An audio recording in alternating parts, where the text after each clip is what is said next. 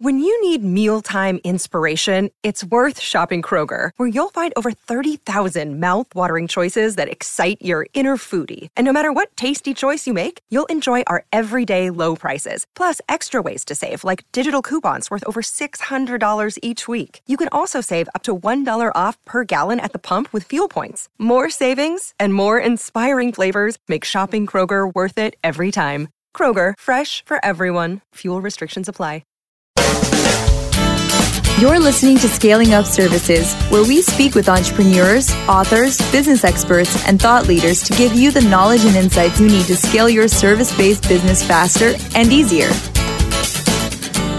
And now, here is your host, business coach Bruce Eckfeldt. Are you a CEO looking to scale your company faster and easier? Check out Thrive Roundtable. Thrive combines a moderated peer group mastermind expert one on one coaching, access to proven growth tools, and a 24 7 support community. Created by Inc. award winning CEO and certified scaling up business coach Bruce Eckfeldt, Thrive will help you grow your business more quickly and with less drama.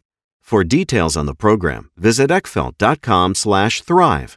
That's E-C-K-F-E-L-D-T dot com slash thrive. Welcome, everyone. This is Scaling Up Services. I'm Bruce Eckfeldt. I'm your host. Our guest today is Nick Tarascio. He is CEO at Ventura Air Services. We're going to talk to Nick about really what it takes to run a service company these days, and, and a pretty unique one. As an air service company, airline, you know, helping people with flights and uh, getting people A to B, being a pilot, running a company, a lot of things going on for Nick. And so I'm really curious to have this conversation, really kind of unpack that and, and how this has played out for him, what he's learned as an entrepreneur, as a leader, as a CEO uh, and really what we've learned about service companies in today's kind of modern fun age. And uh, we're going to dig into that. We're also going to kind of dig into what Nick calls the pilot mindset, a fascinating kind of concept. And I always love when people have a strategy of, of how they approach business, how they approach their leadership strategy, and you know really what he's learned as a pilot and how he's applied it to his his job as a leader and really other areas of his life. I think that's um, great takeaways embedded in there. So we're going to have a chance to unpack and hopefully have a little fun. I've known Nick for some time through EO, the Entrepreneurs Organization, but I haven't done a deep dive on the business. So I'm, I'm kind of curious to have this conversation and learn more about the background and really what it takes to run a service company like this. With that, Nick, welcome to the program. Hey, thanks for having me. Yeah, it's a pleasure. So before we get into what you're doing today and kind of the nature of, you know, air services, and I know there's a lot of kind of movement going on in this industry and people have been kind of playing around with lots of different models. Let's understand the backstory. Like how did you get into flying? How did you become a pilot? Is this, you know, when you were in kindergarten, did you know you wanted to run an air services company? I mean, what was what was the backstory for you in, in becoming an entrepreneur? Yeah, so I, I didn't know any differently about aviation because I grew up in a flight school. My parents started a school when I was two. So uh, the quick story on that is in third grade, I, you know, the first day of school, everyone was asked what they did over the summer, and I said I flew a plane, and the teacher said, "No, Nick, you flew on a plane." And I said, "No, no, I actually flew the plane, and I logged the time." And she ultimately called my mother and said I was a pathological liar. um, so that was the first time I realized that I had a very different life than other kids. Yeah, exactly. And uh, so that was where my love for flying had just kind of been fostered and growing up yeah. and flying down to Disney World with my family uh, a bunch as a kid. And the taking over the business was something that I did partly because I, I just figured I'm a nerd and my family was struggling with, with the you know natural course of growing a business, especially one in mm-hmm. aviation. And I was like, how hard could this be? So the arrogance of a you know 19 year old through 27 actually i think i carried most of that arrogance for about eight years of like how hard could this possibly be and I now understand that we're in the Olympics of business and the Olympics of markets. So it's like yeah. New York private jet company. Good luck. Fun yeah, ride. exactly. Exactly. well, I'm curious how much of that, you know, I mean, arrogance, it can, that, that kind of situation can go either way, right? It could be, you know, slightly delusional in a good way and that, you know, you're not kind of stopped by, you know things that probably would stop other people you know on the other hand it means that you might you might take risks or you might run into kind of landmines in different ways like how how have you kind of unpacked that period you know, in terms of what, how did it serve you and, and how did it not serve you as you were kind of getting involved in the business side of things? Yeah, so I mean that's an interesting question, right? The when you look at like a lot of the movement that's happened in the world or historically, when you open up a history book, I often wonder how many of those people were arrogant or didn't know any uh-huh. better. They were yeah. ignorant or arrogant, one of the two. Either yeah. one is a, is a problem. Yeah. But I think like the world does move forward because of people's crazy pursuits, and I think it requires some level of delusion to do anything that statistically doesn't make sense. And running a business, growing a business, as you know, yep. man, this is a crazy thing to do to try to build a business, especially in an industry that's so sexy and rarely makes any money. So yeah, I, I think in many ways it's I was the right person for the time. Right? It's yeah. uh, it took someone who didn't know any better but had confidence and and believed in oneself to say I'm going to bulldog my way through this no matter what it takes. And now here I am at 40 going that was exhausting. that was totally insane. And again, I'm glad I did it. I learned a ton. I, I you know, I think we learn definitely the things that abuse us the most are the things that we learn the most from. Hopefully, otherwise we're just insane. Yeah, uh, yeah, exactly. So I'm glad I'm glad those conditions were met. I do think my life was a, a wonderful journey thus far. And um, from that perspective, though, I think that now the lesson is okay it's wonderful that I've done that. The the whole like you know what got you here won't get you there concept mm-hmm. Is now it's time to take on a different approach and say okay you know it's great. I cut my teeth doing all this wild stuff, uh, but as my business coach would say, you've built a business on diving catches and maybe it's better just to stand where the ball's going.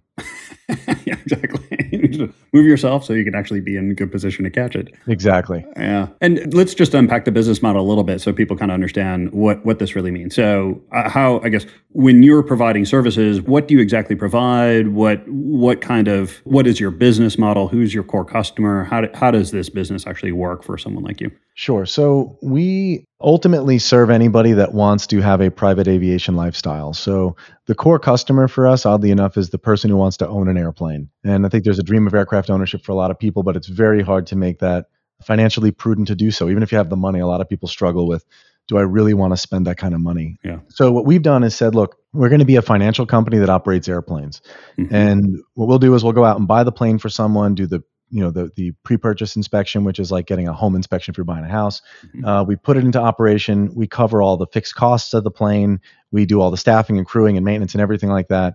So what ends up happening is people could buy an asset take 100% bonus depreciation in, in, in the year that they buy it so they get this huge tax benefit operate their own airplane at, the, at direct cost like fuel and some maintenance costs. Yeah. And then we cover everything else. So that was the the core model was saying people want to own airplanes. How do we make that possible for them? And then what we do is we offset their ownership costs by chartering it out when they're not using it. It's like a timeshare. Yeah. Yeah. So that's our core business model. So really we are serving charter users, but we do that to make the model feasible for the aircraft owner. So we'll sell 90% of the flights that happen on an airplane will generally be for charter customers, not for the owner of the plane. And again, we have our own in-house maintenance and avionics. We'll refurb the airplanes. We'll keep them up. We'll do all that, all that stuff as well. Mm-hmm. And so it's really kind of all sides. We're like an old school business in the way of like we're, you know, we're not. Uh, what do they say? Like go uh, narrow and deep. we are we are we can't go narrow it's just too integrated of an operational business yeah. to be able to hand off all these functions to other people so we really do all of it the buying the selling the management the financial management of it, advising on some of these structures, maintenance, avionics, everything like that. So it's a very, very complex business that does uh, just many different types of people in the business to pull this off. Yeah. And and what are the core functions? Like if if you look at things that you have to do particularly well as a business, to compete and make this whole thing work like the top you know three four five of them that that really makes this business model work. First i'll just kind of go sequentially in an ownership life cycle. We got to know how to buy the right planes. So being able to go out find the plane assess it negotiate it and make sure that we bought an airplane that's not a maintenance nightmare on the other side of the purchase. Yeah. So that's number one. Number two uh, would be the maintenance required to keep that plane up. It's one thing to buy a plane right, but really the the cost of maintenance is the thing that's going to make or break the deal. So having our own internal maintenance team to support that, and not only in New York, but if the plane breaks down on the road, we have to be able to very quickly gather up local maintenance people and have them fix the airplane. So like a jet's only as good as its ability to fly. So you're not impressed yeah. if your jet's grounded when you need it. So yeah, exactly. Maintenance is a key function beyond that, the ability to sell the charter on it to pull demand. So we've got uh, an incredible sales team of about uh, there's about six people involved in just being able to sell these things out to the market and maintain price points and make sure pricing accuracy and everything like that. Yeah. Beyond that, really probably the most important thing is our back end financials is it's such a low margin business that you got to be you got to be really good at scorekeeping yeah. and looking at oh fuel went up we need to make slight adjustments so i would say generally our financial controls are super critical on the other side as long as like cash reserves and all that stuff so i'd say that those are probably the four the four key areas pilots i mean that's important being able to operate the plane is important but i'd say mm-hmm. that that's so regulated and people are trained so well that it's not as hard of a thing to pull off i think most charter companies are really good at the flying part of the airplanes yeah interesting yeah i would, I would imagine that like like a lot of businesses, the, sort of the devil's in the details, particularly on that financial side. Like if you can't you know a little a little change in one piece of cost can wipe out margins and wipe out profit pretty quickly if you're not careful and you don't exactly you don't offset it. Yeah. And over this period, what are some of the things that you've had to learn, you know, going from, you know, kind of a pilot to being a leader to being a CEO? What are some of the transitions, transformations that you've had to go through? I mean, the single biggest one I think is where I get my work satisfaction from. I hmm. started out as a mechanic, then a pilot, and now I don't even see airplanes most days. So it's been at the end of the day saying, Did I do good work? When, you know, if you fix an airplane and it flies out of the shop, you know you did good work. If you fly a charter flight and someone gets to the other end of their destination and greets their family or whatever it is, you get this sense of like, I completed something. Mm-hmm. So I mm-hmm. think really changing my perspective to, I won't get that closure of the loop and I have to spend a lot more time looking way backward. I have to look a year back to really have a sense of satisfaction and go, look how far we've come as a company. But it's so many, like, it, it feels like tectonic shifts, right? It's just like inching forward, inching forward. Yeah. Um, so I think that global perspective is really important. And also forcing myself not to get caught up in the minutia. As much as I want to be the hero to dive in and solve the things that I know really well, yeah. I have to be like I have to let my team do this. I cannot be messing around with a spreadsheet today when instead I need to be finding partners for a new thing a graphic location or the next kind of plane we're going to buy. Uh, so that's been really hard is to watch people struggling and go let them struggle. Yeah. Yeah, well, and is there I mean I guess how do you do that? Because I always find there's a difference between letting someone learn and letting someone struggle. and maybe maybe I'm just you know kind of you know playing with words a little bit. But how, how do you distinguish between okay, this person needs to grapple with this for a little while because they need to learn how to do it and maybe even figure out their own way of doing it and and you know feel success and and, and make it theirs versus when you see somebody who is you know just kind of spinning their wheels and actually not making progress and then how, how do you help them without taking it over? Have you how have you kind of balanced that? I find that's always a challenge for a lot of leaders. Yeah, and it's it's extra tough in a company where we have no margin for error. You know, like the the the, the Pareto principle principle doesn't hold up in aviation. If you did mm-hmm. eighty percent of the flight right, you'd have a really bad flight. Um, eighty um, percent of flight landed is not a good record. Yeah, exactly. So we found that you know I have to be really really stringent on that, and I often do have to step in and say, look, this isn't working. But I think that for us getting really clear on what matters to measure and what doesn't, and then what those critical ratios are. So, hey, if this drops below this line, I'm going to have to step in. That's below, like that's below the threshold of acceptable. But if you're playing within this sandbox, that's your box. If you go outside of these parameters, I mean, it's no different than flight instructing in many ways, where you'd say, look, as a new pilot, you could go plus or minus 100 feet on your altitude. Beyond that, you've gone outside of the acceptable standard, and then your instructor has to kind of step in and take back control. So I think in many ways, I could use a little bit of the pilot mindset there too to say, you know, they're, they're not going to be able to fly it like I do, but there is an acceptable range. And I have to be able to monitor quickly and have alarms go off if something goes outside of that range so I can quickly step in and say, all right, I got you here. Yeah. Yeah. Me more of the pilot mindset. I mean, I'm just, I love this idea of applying what you've learned as a pilot, you know, but both as a pilot and as an instructor in terms of how to kind of steer and navigate and make decisions and you know verify things and use checklists and things like that like how what what have you been able to apply to kind of the more abstract idea of you know running a business leading a business yeah so uh, the, the key principles i'll kind of give you the high level of the key principles i could tell you some ways i've applied it if you're interested in a deeper yeah. dive but um, first and foremost i always said i would never take off an airplane without a destination in mind and yet i think a lot of us just float through life going i have no idea where i want to oh, go but gosh, um, yeah. surely burning fuel on the way to it so that's number one is, you know, always have that destination in mind. Number two is we pre-flight aircraft and we read its operating manual and there's certain, you know, certain planes can carry cargo, certain can't. Some can fly fast, some can't. Some can go high, some can't. So it's interesting that we don't have that kind of same approach in how we look at ourselves. I think a lot of us either overinflate. Well, I think more often than not, we overinflate our capabilities, mm-hmm. and you just can't do that with an airplane. If you get in and say this thing can hold ten thousand pounds, it's like the book says it can hold two. You sure? and yet I find that like, and I've done it. It's an it's an irrational thing. We'll often think we could take on something that we don't have the training for, the skill for, and yet we'll like bash ourselves, you know, into the wall trying to solve things. So I think that aspect of like understand your plane, do your pre-flight, understand yourself. Are you capable? If you're not, go get trained on it. Go find someone who can do it. The next thing is, you know, plot your flight plan now that you've got your destination in mind and what's unique about pilots is they don't draw the straight line that you've probably seen that entrepreneur success line that oh, yeah. people think it's a straight, you know, straight like upward trending line. And yet it's that like, that looks like a hairball almost. It's just yeah. all over the place, up and down. pilots will take a map and go, well, I got to go around this weather, I got to go around these mountains, and they look at hazards and things that could prevent them from achieving their mission, and they're very rational about it. And I think we so often do not do that in business. So I've applied that to the business as well. Where what are all the things that are going to try to kill my vision for the business? What are all mm-hmm. the things that are going to try to take me out? So plotting a realistic course to success, then defining my key metrics. So the the design of an aircraft dashboard, you have your six key instruments are laid out right in front of you in eye line. Okay. And essentially the, the, the the training for instrument flying was no matter what happens, if things get real bad, as long as you're staring at those six instruments, you're going to be okay. If you start looking at everything else on the dashboard when it's when it's like critical emergency time, you're going to focus on the wrong things and you could get into a really bad situation. So I feel that way about the business or anything I've tried to achieve is let me define my KPIs and really monitor those. And the last piece of it is when you see small deviations, make small adjustments instead of waiting for a big you know mm-hmm. veering off of course and it might be too late to recover yeah. uh, so that's kind of what what i've used in in I mean, I tried to apply it to dating at one point. I've applied it to what I built in business. I've applied it to so many things in my life to say there's so much bias, cognitive bias, and irrationality in the way we operate. Oh, yeah. And business requires an incredible level of rationality, and even that might not be enough. So I, I, think that's where it's been really useful for me to say, how do I take what I learned in the cockpit and apply it to other, you know, apply it to my business and plan that way? And and the number one thing I would say is not arguing with reality. I, I you, we met a lot of the same people and there's a lot of mm-hmm. people that hope and hope and hope. And you're like, hope doesn't make businesses. It's a beautiful way to create a vision, but it's a terrible way to execute on that vision. We're going to take a quick break to hear some words from our sponsors. Hey, it's Ryan Reynolds, and I'm here with Keith, co star of my upcoming film, If, only in theaters, May 17th. Do you want to tell people the big news?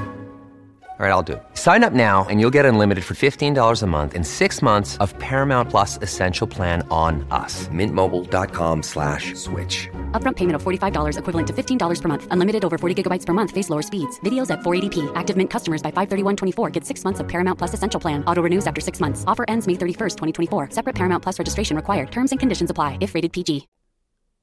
And now back to our program. Well, I'm curious. I'm curious about that last point in terms of you know what I guess what have you done to get sort of the feedback to know you know where where maybe you've got you know a bias or you know you're you're slightly delusional about something or I guess what, what have been some of the tools or techniques or, or ways structural things that you've done to make sure that you're getting the feedback so you've got that kind of rationality uh, that perspective that you need to have to make good decisions. Yeah, and I think for us, the there there are many different factors that have already been defined in operating airplanes. So I'll take those off the table. Like that's already been analyzed to death of like here's the acceptable ranges of operation. Yeah. But when it comes to running a business, it's like what is that real cash reserve? Yeah. and coming up with the plan of saying, okay, if our cash dips below this level, I don't want to figure out what to do then. It's not enough that a light goes off on the dashboard. Yeah. What are we going to plan for in that moment? So I almost have my emergency checklist. And when I go, hey, the red light came on, go to the checklist. What did we talk about when we weren't under stress that we would do in this case? And so I'm a big believer in create your emergency res- response plan before you're in the emergency because you're not going to have your full cognitive function in that moment. So that's probably been the biggest thing. And also building a team around me that don't share my personality profile. Mm, interesting. My chief operating officer and I have almost an identical profile, but my CFO is like so risk risk averse and so on the other side of things. And she's very much looking at, hey, I'm not as comfortable with you in burning cash. I'm like, that's great. So it's having a team of people that don't agree with me and will challenge me. So we have a true debate and conversation when it comes time to come up with the best strategy. Once we agree, we all agree, okay, we've agreed, let's go on that course.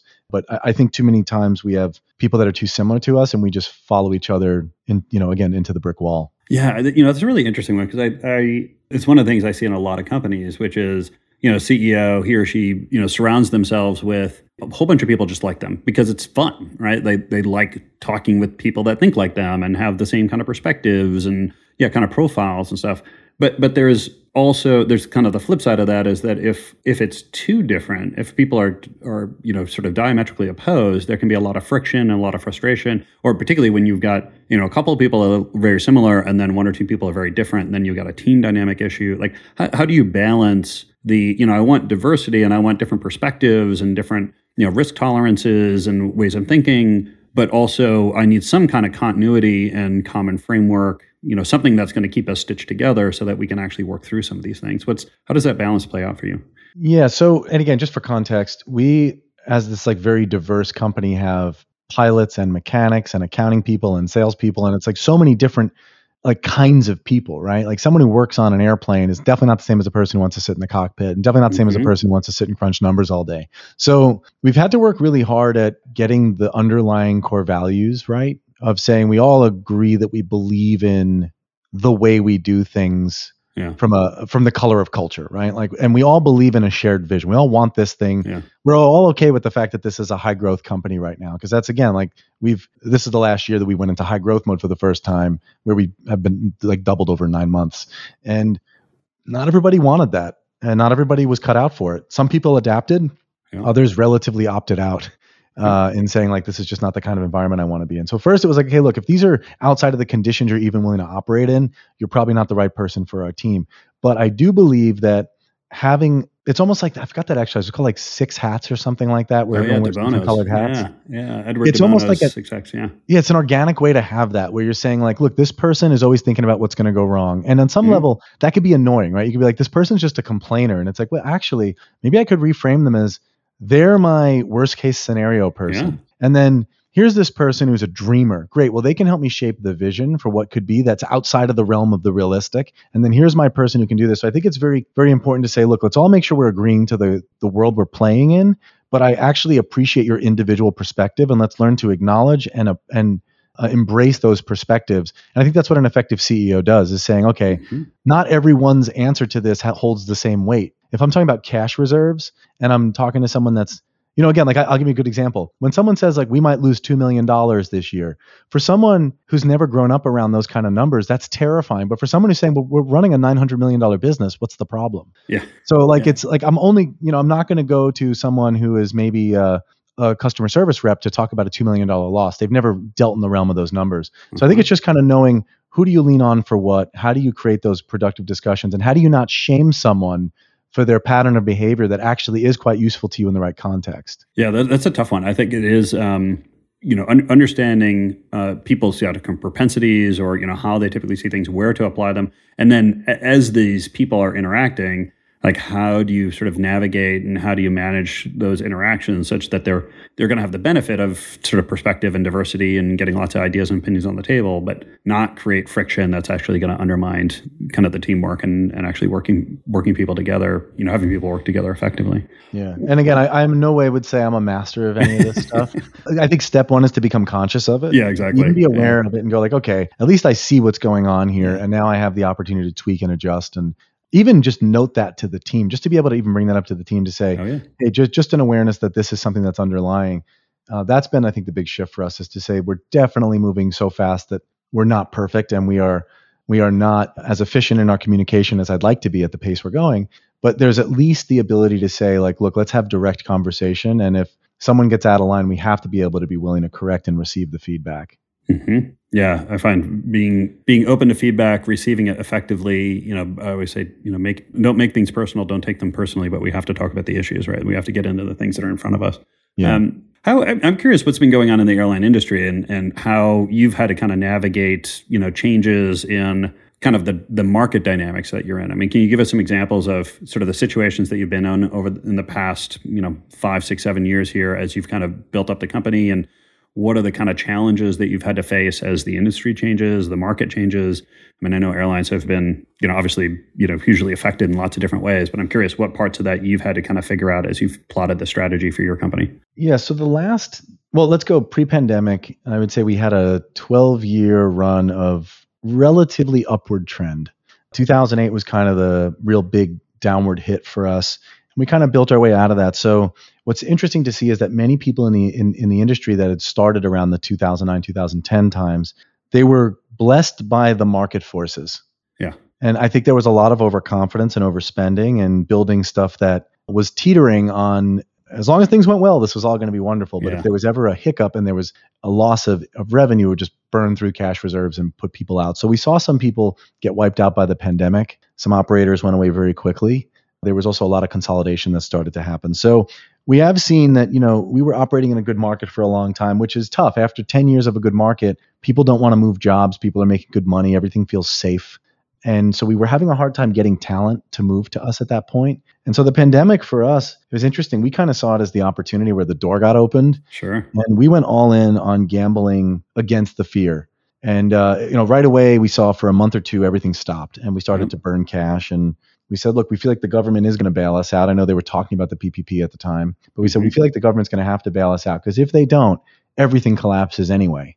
Yeah. So what does it matter? We might as well start spending our cash reserves to buy planes and try to pull on talent and keep all of our team on. So when everyone else was kind of looking at it and going, this is horrible, we're not going to survive, we said, this is our one opportunity where the door opened and we can very quickly make moves. So we started buying planes, pulling on people, and bet on the fact that we would catch a wave on the other side. Yep. And that's ultimately how we doubled the business very quickly. We did really well at first. We were able to buy pretty much anything we wanted to buy. We were able to hire pretty much anybody that we wanted to hire. However, I'd say like around January of this year, everyone else saw what we had predicted was going to happen. And now everyone's buying all the airplanes and everyone's hiring all the talent. And they're keeping who they have and they're paying more money. And every, you know, the charter industry has just exploded. We are in the only part of aviation that's seen such incredible growth right now. So I almost feel like we're probably six months to a year from seeing wherever the pieces settle. That's probably where they're going to be a, for a while for some people. There still might be some people making some big moves with big consolidation. But for us, we had to really navigate that and say, uh, let's bet against the fear. Let's try to catch the landing. If we don't, we're going to get wiped out, and that's okay too. Because we, even if we played conservative, there's a chance you get wiped out if everything Yeah, goes to zero anyway. yeah, yeah. So we kind of did a little bit of like game theory optimization there. And it's the first time in my life that I've gone from we have to make money every year to it's actually not about making profit and cash this year. Mhm. It's about getting as much market share as we possibly can to, again, when that door closes and the opportunities do kind of stabilize, we just wanted to make sure we got far enough along. Uh. So it's a very, very different approach to things of like intelligently, how do you intelligently deploy your capital? Mhm. and once again not be biased where you're like i bet this is going to be amazing you're like well you just burnt a million dollars on a stupid initiative Yeah. so we're trying to figure out how do we test a bunch of small things get the feedback loop to feedback fast enough that we could then say now put everything on the one that's showing positive signs Yeah. so it's been a lot of it's been a really different way of running business and it's been me challenging my own relationship to uh, cash management and to just the speed at which I want to move. And I generally like a lot of certainty as a pilot. I like a lot of certainty in sure. what I'm doing. Yeah. And this is the one time where I had to say I can't over optimize and over plan because I'll be everyone else will have have already made their moves and we'll just be starting out. yeah. And so we had to really move forward and say let's just use best guesses and gut checks for the time being and uh, and start moving in that direction, but have really good feedback loops that'll sound the alarm if we if we did do something that doesn't make sense. Yeah, I love the idea of you know kind of running experiments and learning and collecting data and then making bigger decisions or placing bigger bets. What, what are some of the ways that you made sure that whatever you were doing, you were going to get the information? Was there anything you did consciously to you know um, be measuring certain things or or th- things that allowed you to get better data, more data, or data that was going to be helpful in making the next decision? Yeah, I mean, we created a ton of dashboards. More than anything, we've got these crazy levels of, of connections now between different departments. In fact, my my coach said something that kind of informed why we did this. He said, um, "You'd think value is created in the vertical lines in an org chart. It's actually created in the horizontal relationships." Ooh, interesting. Yeah. So, you know, how well our sales department speaks to our finance team or how well our flight op- uh, operation speaks to our maintenance team, it's really in the way that information transfers between these different groups that really shows the health of our company and our, our ability to do things. Because otherwise, everyone's operating with blinders on. It really does Yeah. become a silo. So we've spent a lot of time doing cross-functional meetings and creating KPIs that are hinging on multiple departments' inputs.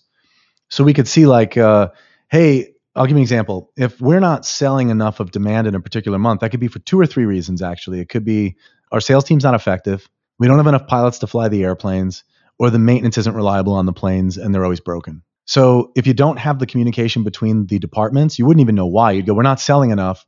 No one has any idea why. Yeah. Well, hey, if it turns out that the sales team's not effective enough, we know where we need to spend our money versus someone going, hey, it's probably let's blame maintenance or let's blame uh, the fact we don't have enough pilots or whatever it is. So it's it's really important for us to say we can see what's going on, but now it's so critical at the pace we're going. We need more analysis and we need someone to come with a narrative to say, I've done the analysis and I know why the numbers are doing what they're doing. It's not enough just to have trend lines anymore. Yeah. Yeah. I love that whole idea of, um, you know, of kind of root cause analysis, right? Like, like it's not, you can't stay at the surface, right? If you just sit there and try to, you know, focus on symptoms without kind of digging into what's really driving this and finding kind of the root cause of this, you're never going to see systemic change, right? Like you, you really got to get into this. And I've, one of the things I always love about the airline industry is just how good they've been over the years of of really getting at that core you know what is the root cause what is the core cause for some of these issues and how do we make changes you know around the systems you know whether it's our checklists or you know things like that that will prevent these things from happening you know in the past how have you i guess what are some things you do as a company to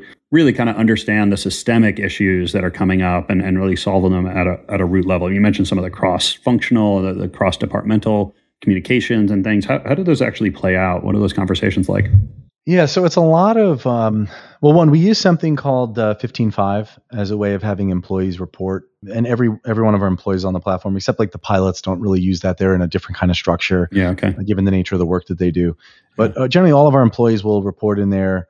You know, what challenges did you see this week? And we try to roll all that up to say we're starting to see patterns emerge that are telling a different story versus again someone saying like i'm frustrated we're not selling enough. Well again if we look at the entire company's feedback we can start to see these things. So that's one of the ways we do it is we, we start to look for some of the you know, some of the story that, that that comes out in those details. The other thing that we do is you know we run our business on the scaling up methodology yep. uh, which was originally i guess rockefeller habits and so we have these, you know, daily huddles, weekly rhythms, monthly meetings, quarterly meetings, and we really try to spend a lot of time in those saying like what is the one of our questions is what is the number one thing preventing you from achieving your uh, initiative this quarter or your department yeah. being successful this quarter.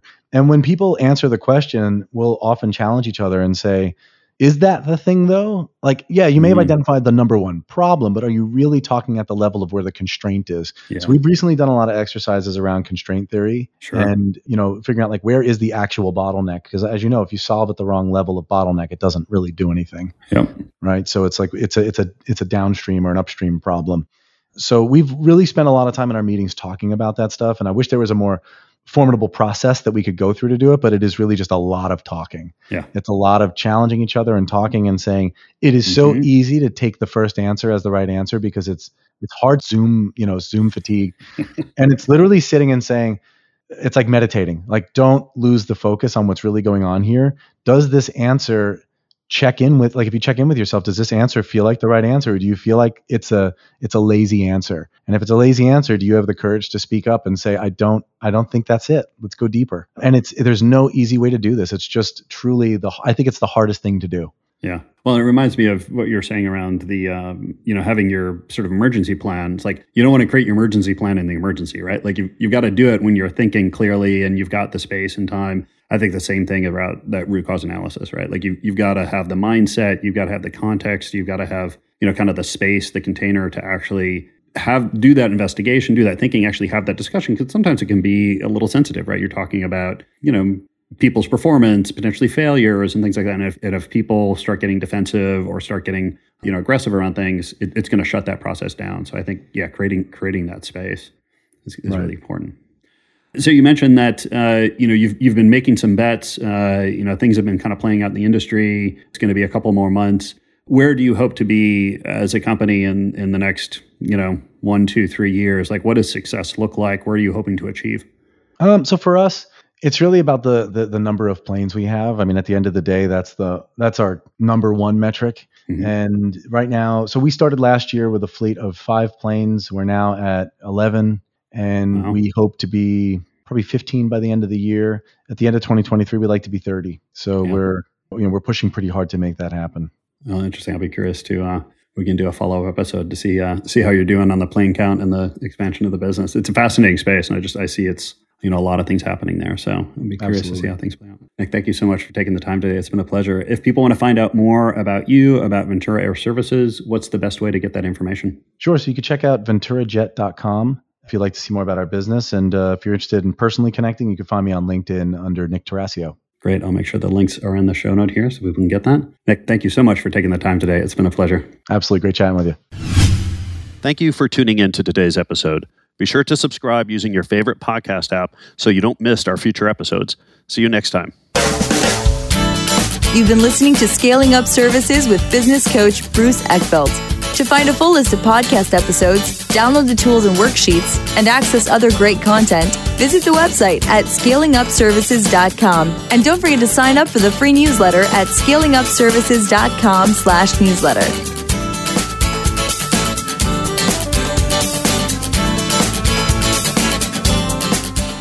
This podcast is a part of the C Suite Radio Network. For more top business podcasts, visit c-suiteradio.com.